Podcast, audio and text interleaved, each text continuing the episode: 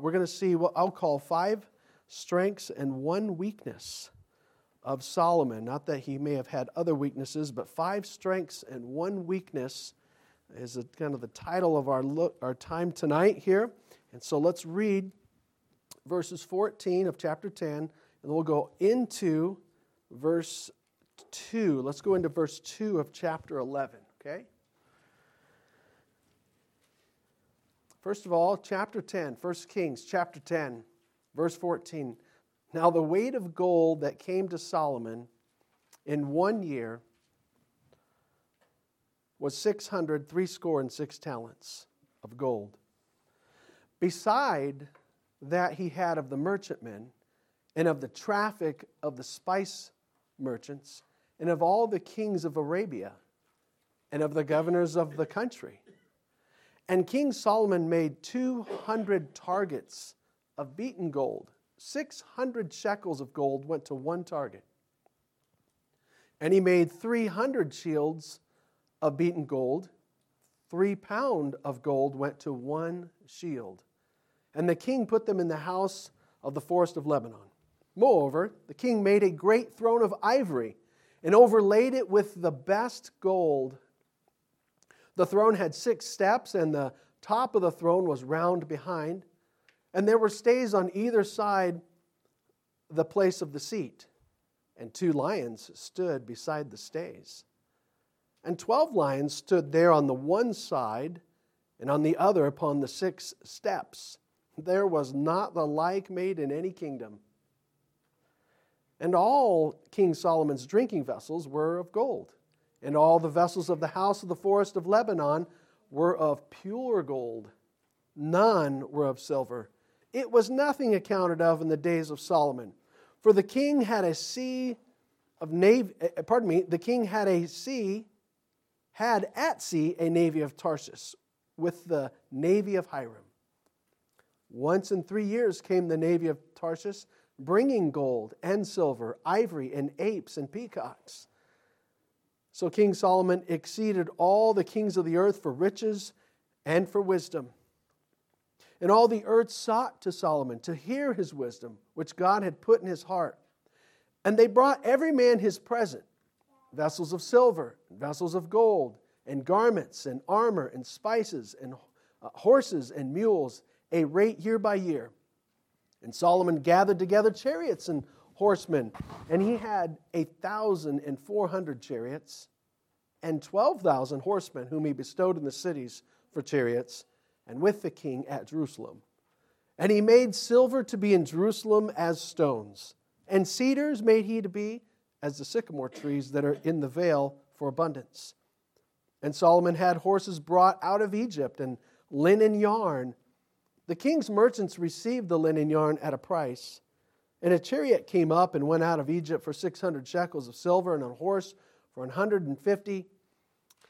And so, for all the kings of the Hittites and for the kings of Syria, did they bring them out by their means. Chapter 11, verse 1. But King Solomon loved many strange women, together with the daughter of Pharaoh, women of the Moabites, Ammonites, Edomites, Zidonians, and Hittites. Of the nations concerning which the Lord said unto the children of Israel, Ye shall not go in to them, neither shall they come in unto you, for surely they will turn away your heart after their gods. Solomon clave unto these in love. There's a passage that, as I look at kind of the big picture, it reminds me of just things that seem big and strong that end up having something hidden that become its collapse. You know, we saw Twin Towers collapse. They got an obvious hit with two planes, and the intense heat of the, the jet fuel compromised the internal uh, integrity of the structure, and they collapsed. Um, uh, the Titanic hits an iceberg, you know, and it ruptures the one of the part of the, the ship and takes on water and then tilts and, and it submerges. I read about, I don't know if it was like the Queen Mary or one of these ships. I can't remember which one it was. Isn't the, is the Queen Mary in, which one is in, the, in, in California? Long Beach? Is that the Queen Mary over there? I don't know if it was that one or it was one of these ships that has these big old stacks, you know, for the, the steam or the exhaust or whatever, huge stacks. And I read that um, when they went to, they were going to strip the paint off of them. And, uh, you know, we're going to, all right, we're going to finally do a strip. And this was after years of this, I think it was that one, being in the dock. And uh, they would always paint it red again, then paint it red again, then paint it red again, etc. Well, after a while, the, the gist of the story was that they were just going to strip all the paint off and just redo it from, from the metal up. And when they went to strip the paint, there was nothing left. It was just crumbled because uh, uh, nearly nothing left because it had begun to rust so much over however many years, they kept painting over the rust. Rust, keep painting over it. Just keep painting over it and paint. And so, oh, it looks red, looks fine. And the paint probably added to some of the strength to it, which is, you know, which means there was a lot of paint because that's not the intention of paint. But once they decided to strip and see what's really there, it just collapses. Something that was big and seemed strong. And so Solomon basically here in this story has some rust building up. And and he it's of his choosing. and so he ends his the end his last chapter is just not pretty. And uh, I hope to get into another one more message it looks like here because God responded to this sin by sending him certain adversaries uh, to discipline him, and I, I, suppose, in a way. But let's look at it this way. Let's look at the scripture as at this passage about Solomon. We see in Solomon five strengths and one weakness, and there'll be kind of just a central truth that we'll end with, okay? This is what we see as we go into the text. Five strengths. Look at we're going to look at his five strengths. Here's the first one. His first strength is his mass of wealth his mass of wealth. That, that's, a, that's a strength in, in a way, a lot of wealth. It's, I mean, you know, we're, as Christians, we see things very, we see things spiritually, and that we know true strength is beyond that. But as far as earthly maneuvering and all that, it's strength, right? It's a strength. He, I mean, the Bible's telling us. Look at what it says, verses 14 to 17. This guy was incredibly wealthy. Now, the weight of gold that came to Solomon in one year was 600, three score and six talents of gold. 666 talents. I'm not superstitious about it in this passage. I just don't like it in the Revelation passage. I get it there. I don't think that there's some kind of super spiritual thing you need to look at that. Just take it plainly. It was 603 score six talents of gold. That amounts to if you were to do kind of the low end of what a talent is, because they don't know if it, I, I'm looking at everybody's Bible dictionary, they don't know if it's from 70 pounds to 125 pounds for one talent. So I took it for about 75 pounds. Okay? And if you do it about 75 pounds, this is basically 50,000 pounds of gold in one year. In one year. Pretty good. Beside Look what it says, verse 15. Beside that he had of the merchantmen, you know, coming on the ships and the traffic of the spice merchants and all the, all the, I don't, I mean, all that other stuff. And he had a lot of money. 50, 50 pounds was in the billions. I didn't get the exact one or two billion, something like that. Um, but it's a lot when you, when you break that down. It's a lot of money. Let me tell you about some of the wealthiest men in the world that we know of up to this point in time. Um, can anybody name, maybe you could, I got a list of the top 10 according to this one website. Anybody know some of the wealthiest men ever? What's that? Andrew Carnegie, the Scot. Yeah. Andrew Carnegie, he's on here as number four, and they could debate some of this at three. This is, again, bringing it up to 2018 economy. Uh, $310 billion. He lived from 1835 to 1919. What was, he, what was his industry again? Steel? Steel, yep. And I could, we could read stuff about him. Another guy, what, another person. John? J.P. Morgan, yeah. J.P. Morgan was wealthy. I actually don't see him on here, and uh, we, can, we can check that out later. Maybe he's number 11. But yes, he was, he was powerful too. What's that? I have not heard of him. I, he, when did he live? Oh, no? All right. Here's a, how about another one? Anybody else? Rockefeller. I kind of like this guy, senior. John D. Rockefeller Sr. is actually number two on this list. He lived from 1839 to 1937. A really neat story of how he got wealthy on Standard Oil. And he was, a, he was a feisty, too. I mean, he was a feisty guy. He was professing, a professing Christian, went to a Baptist church, apparently tithed. I don't know, he must have tithed to multiple churches because it would have been kind of obvious where he was tithing to uh, after a while. Uh, he was, I, I, I'm impressed on how he, he retired, like his last 40 years were in retirement.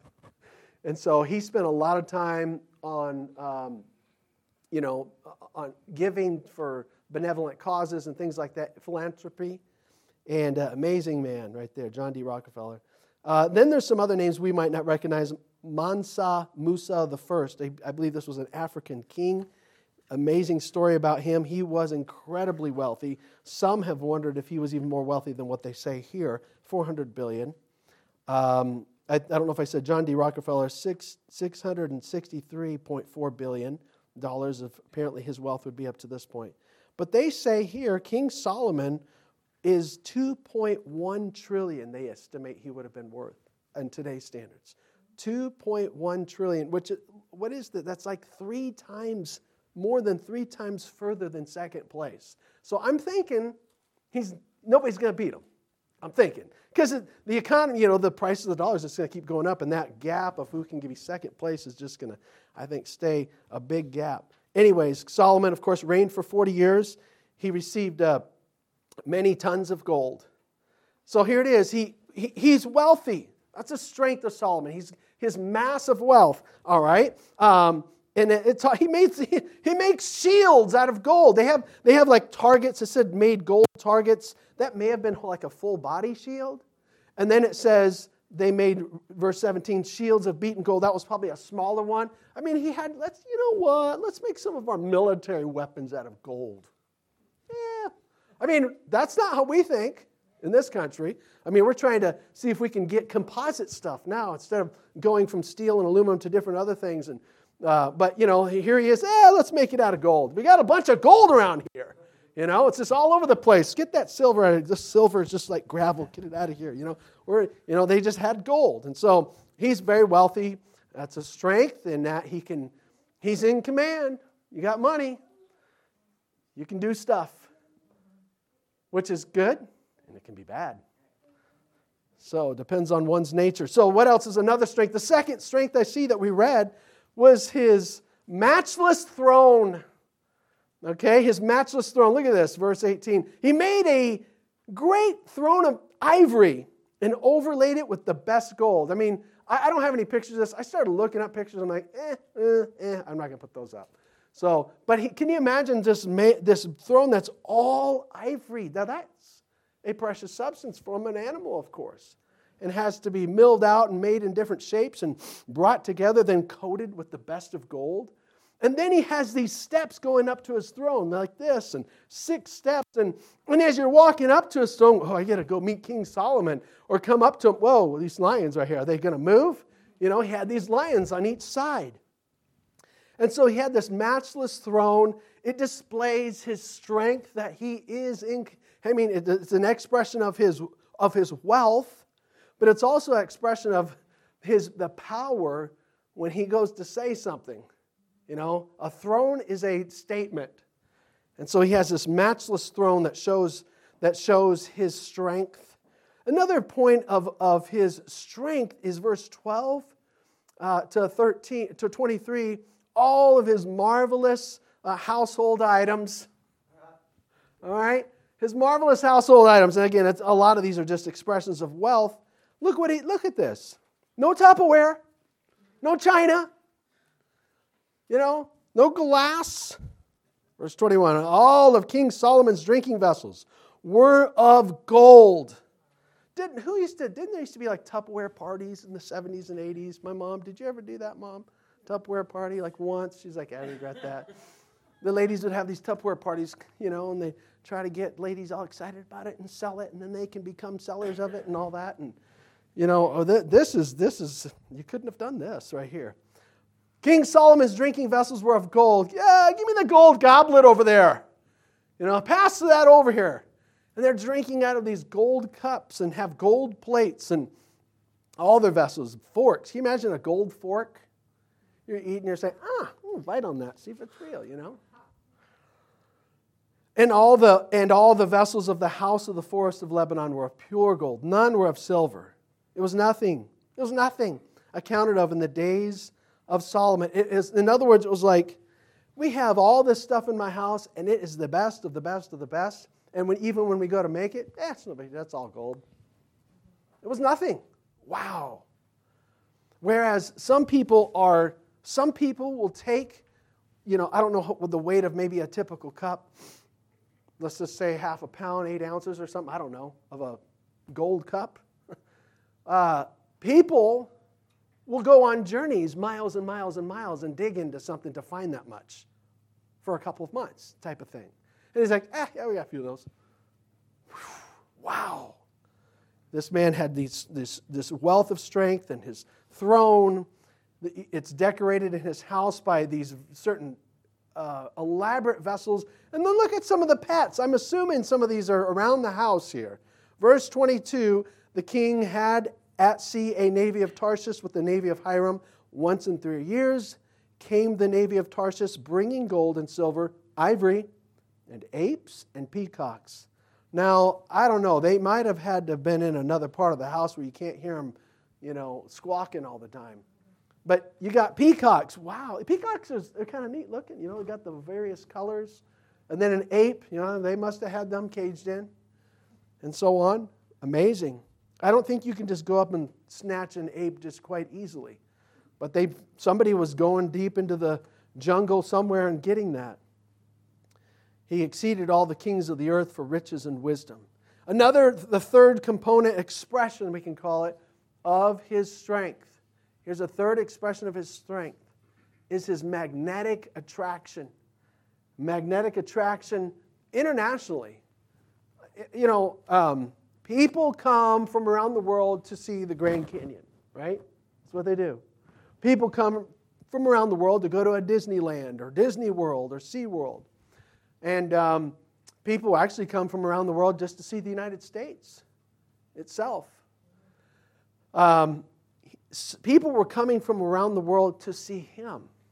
He was an international attraction, he was magnetic in that sense. There, verse 24 all the earth sought to Solomon to hear his wisdom, which God had put in his heart. And they brought every man his present vessels of silver, vessels of gold, and garments and armor, and spices, horses, and mules, a rate year by year. So that's adding to his wealth, just raking in from the tourists coming in. What else is a picture of his strength, an expression? I'll call this next point his military flex. Look at verse 26. It's describing a kind of a military posture. It says Solomon gathered together chariots and horsemen, and he had a thousand four hundred chariots and twelve thousand horsemen, whom he bestowed in the cities for chariots and with the king at Jerusalem. That probably means that's just at Jerusalem. He had he was loaded with the, the chariots, of course, would be like for transportation, but it's also for maneuvering in battle. I mean, kind of, this is his version of like an F 16 type thing. I don't know if that's current, that's more like an 80s plane, isn't it? But this is like his jets. He had a bunch of them, and he had qualified pilots for these, in this case, chariots. They can travel, but they can also maneuver in battle. Um, now, we're going to look at some conflict to some extent in chapter 11. But for the most part, Solomon was a man of peace. God says, I'm going to give you peace. He, he presided over, for the most part, a peaceful 40 year administration. So all this is just going, flexing. I remember being a, you know, born in the 70s and remembering a lot of news in the 80s. I felt like our President Reagan at the time, like, nobody's going to beat us because he was all over. He was like, you know, we have uh, nuclear weapons and we have, and, uh, you know, I, I, remember seeing different expressions of our Air Force and Marines. I'm thinking, wow, I think we're just flexing. We're flexing on the Russians, you know, at the time. And here's, here's Solomon. He has, he has the, the, the, the military, and the, he also has, I would call it the, um, the uh, diplomacy that would help you avoid some war, and the relationship that would help you avoid war. That in and of itself is like a military strength. Listen, some countries have strength because they have a they can they have the leverage of an economy. We do. The, un, the, unfortunately, our leverage is we're massive gluttonous consumers, and so people depend on us keep picking out and overbuying. And so the, the statement is when goods and services cross borders, troops are less likely to. And so you see that with Solomon. Verse 28 Solomon had horses brought out of Egypt and linen yarn, and the king's merchants received the yarn at a price. And I'm sure it helped because he had Pharaoh's daughter for one of his wives. But you see, when there's this, hey, business relationship, that is a form of, you know, that's a form of leverage that could help you avoid a military conflict. So here's Solomon, his, his massive wealth, his matchless throne, his marvelous household, magnetic attractions, military flex. But here the Bible intentionally kind of turns the corner showing us this with these with this first word of chapter 11 verse 1. But so it's it's it's connecting. It's like this is good. Look at this is amazing. This is matchless. This is unparalleled. This is uh, unprecedented. But he collected a lot of things, but he is collecting the wrong thing this time. Here's his one expression of weakness that's at least the dominant one here. But Solomon loved many strange women. Together with the daughter of Pharaoh, women of the Moabites, Ammonites, Edomites, Zidonians, Hittites, of the nations concerning which the Lord said unto the children of Israel, Ye shall not go into them, neither shall they come in unto you, for surely they will turn away your heart after their gods. Solomon clave unto these in love. This is one of those things where you're going, boy, I wish I didn't see this chapter for Solomon. It would have been a great story, right? Would have been a really, it is still a great story. But here he is amassing wealth. I mean, God blessed him with that. God said, "You because you've asked for the wisdom, I'm going to grant you this also, this wealth." And but he, he gets the wealth, and and, and fin- in fact, it even says you could read about him in Ecclesiastes. He's just started exploring everything. He's like, you know what? I want to know everything about everything. He explored knowledge, his uh, of knowing stuff, and he actually said, "It's eh, so I got 10, 10 other degrees. Yeah. That's kind of what he says in Ecclesiastes. It's because it's from a worldly satisfaction sense under the sun.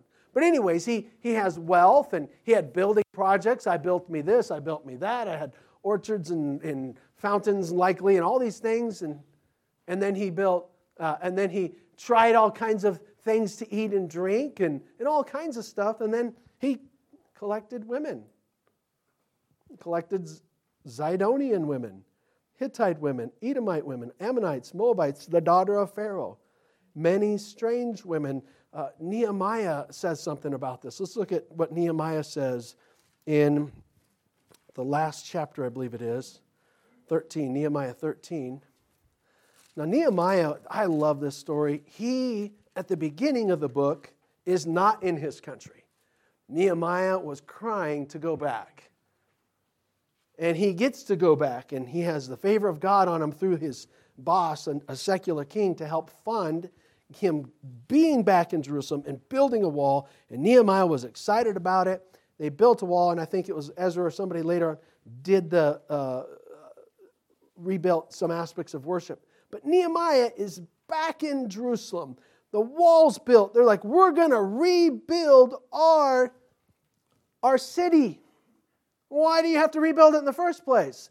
Well, well, because we, for years, uh, God gave us a clear law, and it was just, it was uh, uh, verified by so many miracles and things, and He gave us a clear law of how to run our country, how to run our worship, and uh, how and what to do as a nation, and how to express His glory to the Gentiles, and we just started neglecting it.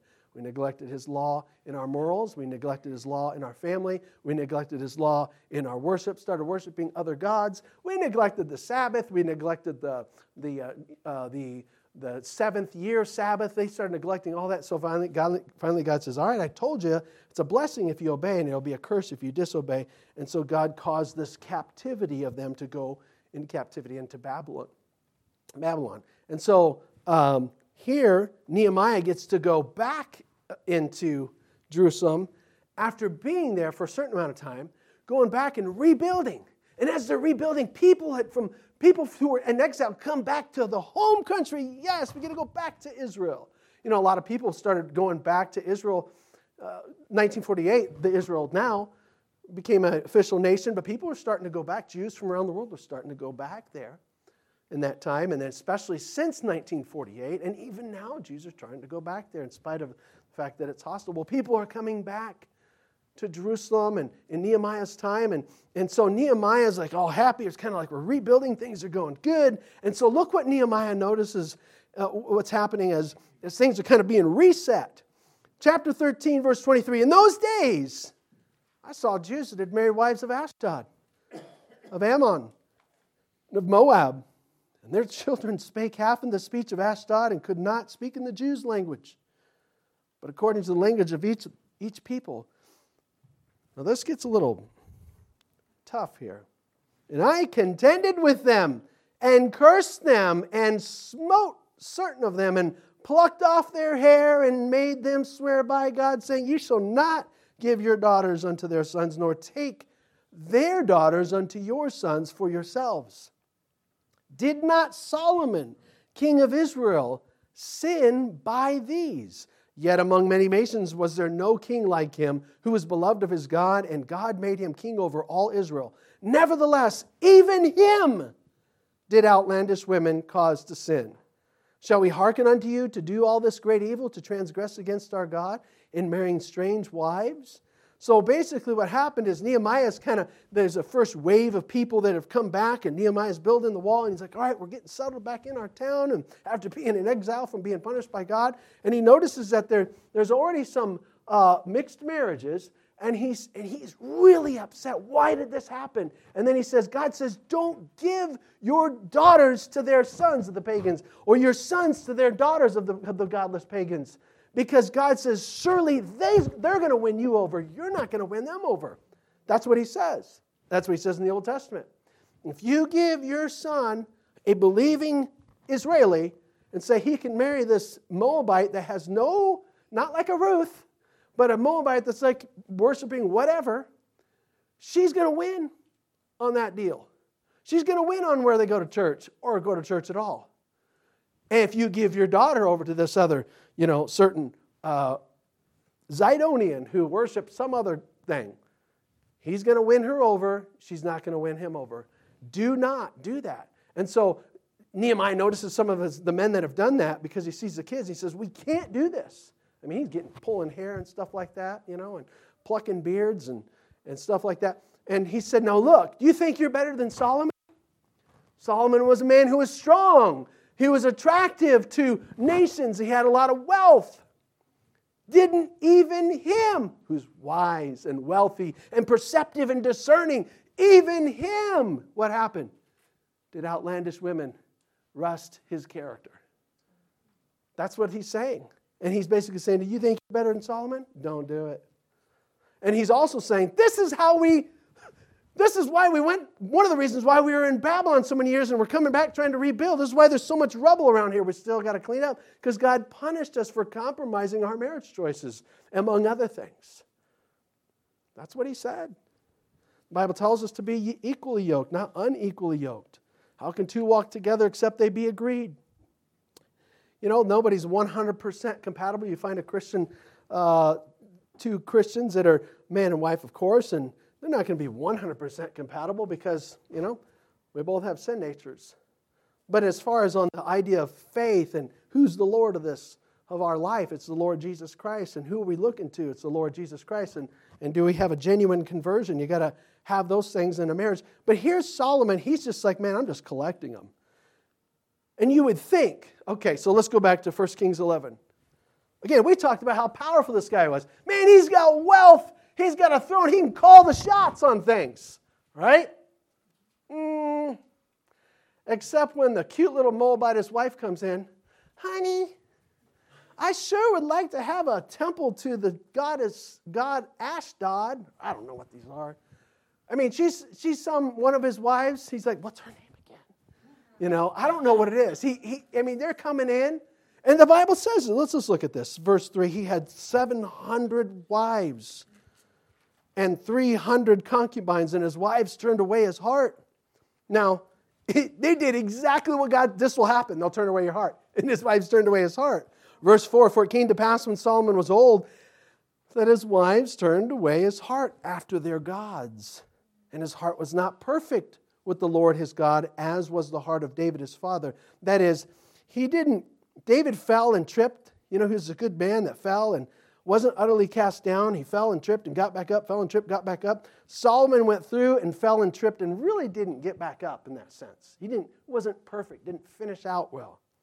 He wasn't perfect with the Lord his God, as was the heart of David, his father. For Solomon, this is almost unbelievable.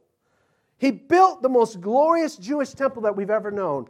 But here he is. He went after Ashtoreth, the goddess of the Zidonians, and Milcom, the abomination of the Ammonites. Solomon did evil in the sight of the Lord and went not fully after the Lord as did David his father. Then, verse 7, then did Solomon Build an high place for Chemosh, the abomination of Moab, in the hill that is before Jerusalem, and for Moloch, that's the one we know where they offered babies in sacrifice, hoping that they'd make them profitable, and for Moloch, the abomination of the children of Ammon. Likewise did he for all his strange wives which burnt incense and sacrificed unto their gods. So, I mean, he's collected these wives, and they, they, as he got older, they started pulling the strings and pushing the buttons, and he was funding these things. Wow. So it's kind of like this. Let's just look at it, kind of bring it to where we're at. We could all kind of look at our own lives and say, I do have some strengths. I think I do. You know, we can start thinking of some of our strengths. Maybe it's not like exactly like Solomon, like wealth and things like that. Maybe it's that you've been a Christian a long time, you know, a lot of Bible. That's a strength.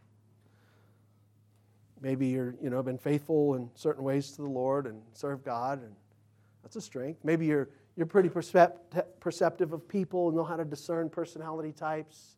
That's a strength. Maybe you're um, savvy in business, savvy in a trade. That's a strength. Um, maybe you're likable. Maybe you're good at selling things. That's a strength. But I'm realizing that you can collect a lot of strengths like this and have sometimes one particular weakness that you keep putting up with and you keep letting fester, and it can take down the blessing of those other strengths. And, you know, it's like these, we used to have a tree right next to this shed. It was another mulberry tree. And it just looked a little odd, you know.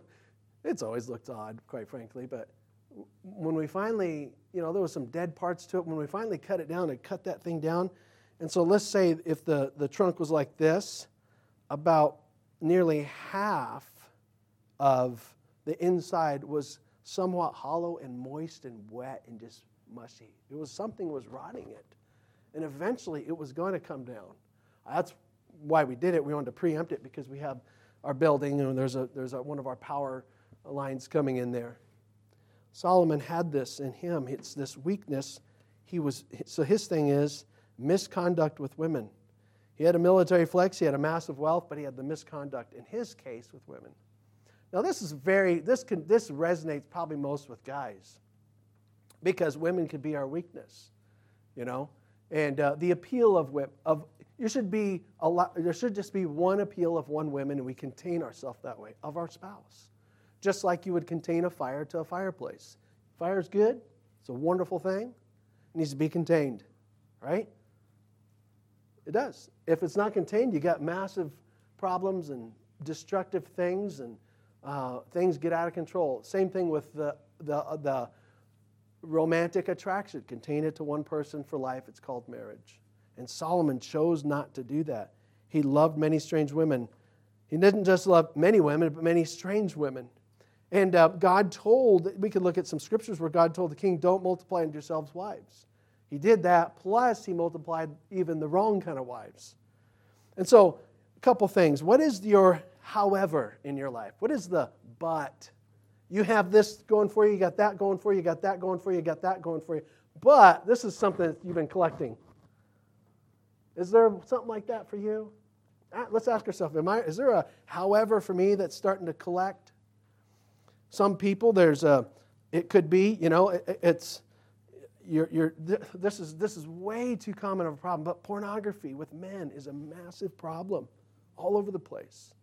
And, and it's almost like cavities developing, but for the mind. It's just festering and it's got to be dealt with.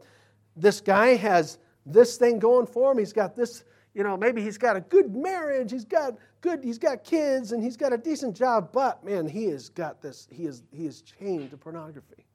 Boy, that needs to be addressed as soon as possible by the grace of God to be delivered of that. Some people, they unfortunately, as I'm looking at this message, I'm like, oh man, I just I don't want to spend all the rest of the time telling illustrations of other pastors or Christian leaders that would be a Solomon in this sense. I'm like, oh man, we could spend the rest of our time doing that. And it can be depressing.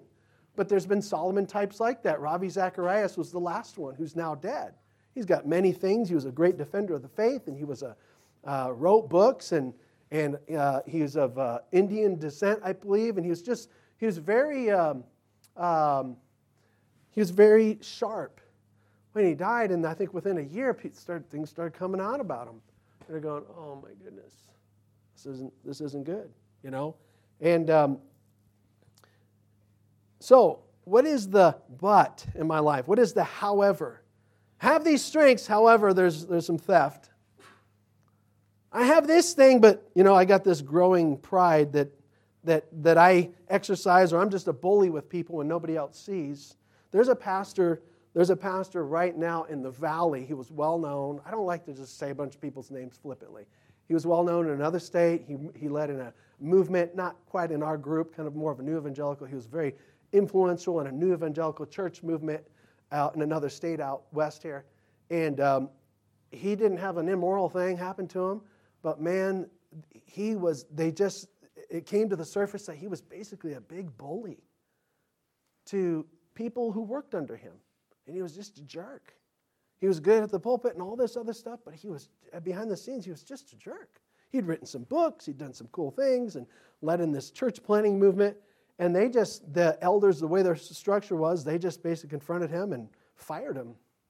And he came here to start a church now in another part of the valley. And I thought, man, that's, you know, I, I'm like thinking, I don't want any anything growing in my life like that for the sake of my own, number one, my own marriage and my own family. And then down the line to be a pastor. This is important, it's honoring, but the most important thing is the first relationships God's given me. So do you have one of those in your life?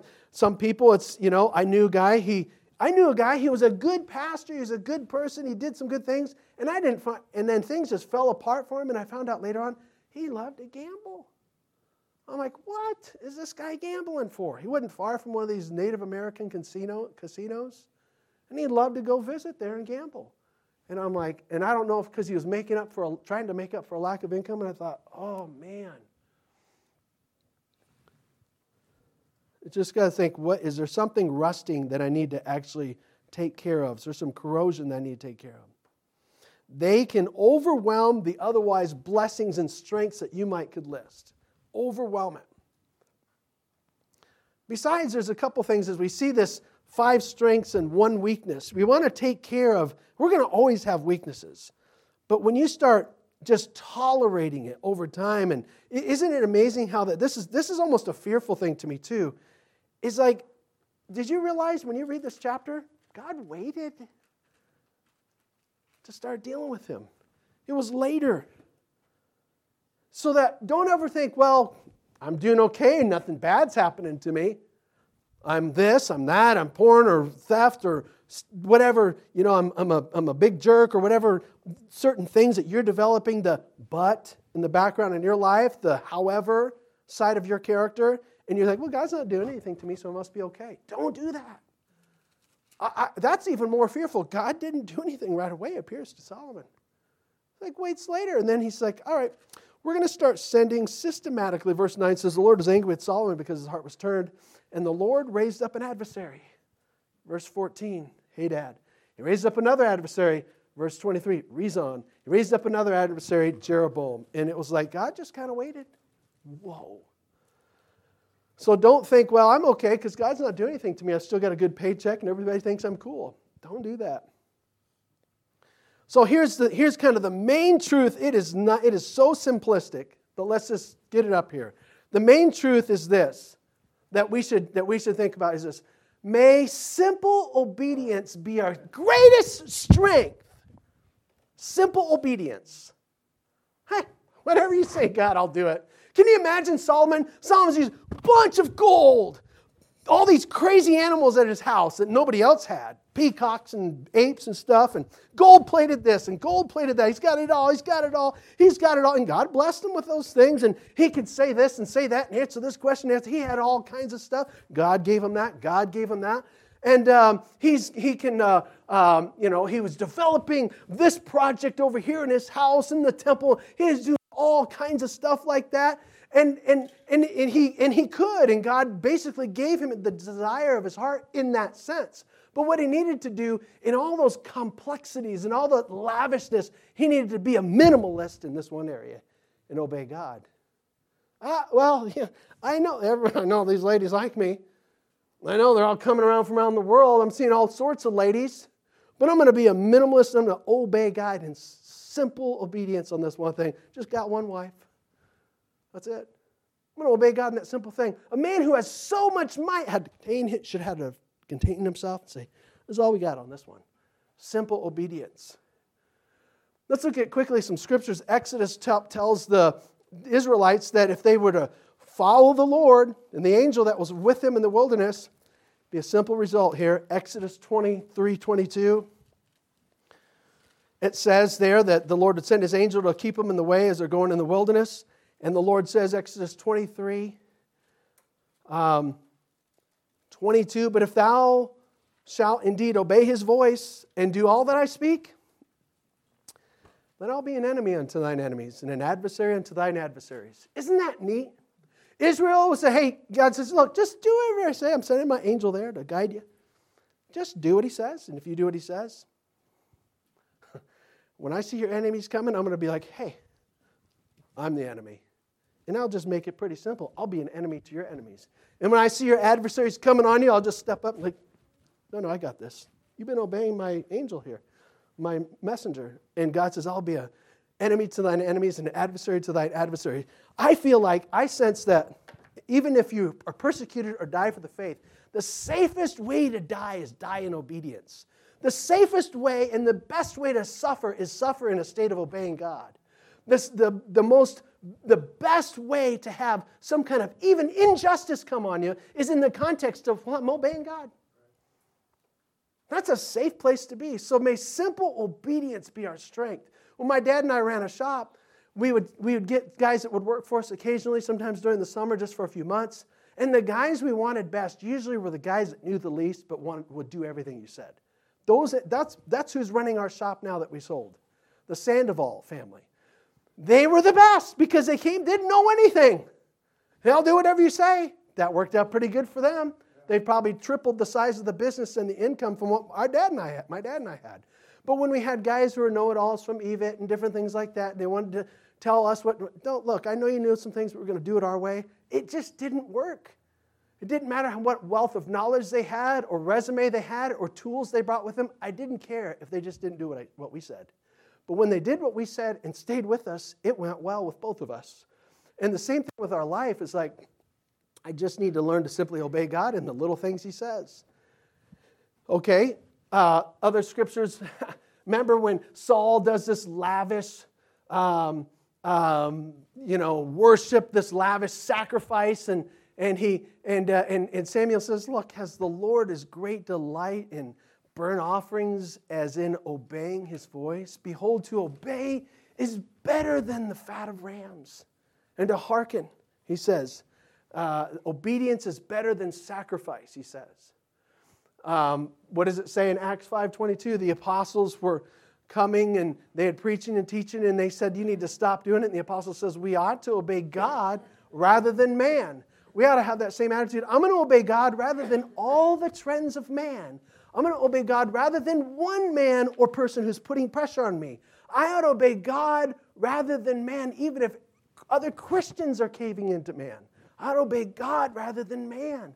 Simple obedience ought to be our strength. And if, it, if you don't get the attention like a Solomon, who cares? That's how it needs to be my strength and your strength.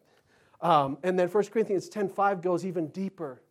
2 Corinthians 10.5, where it says, casting down imaginations and every high thing that exalts itself against the knowledge of God, and bringing into captivity every thought to the obedience of Christ. Even my thoughts, my simple thoughts need to obey Jesus. Sometimes we think, it doesn't matter what I'm thinking, as long as everybody sees that I'm doing the right thing.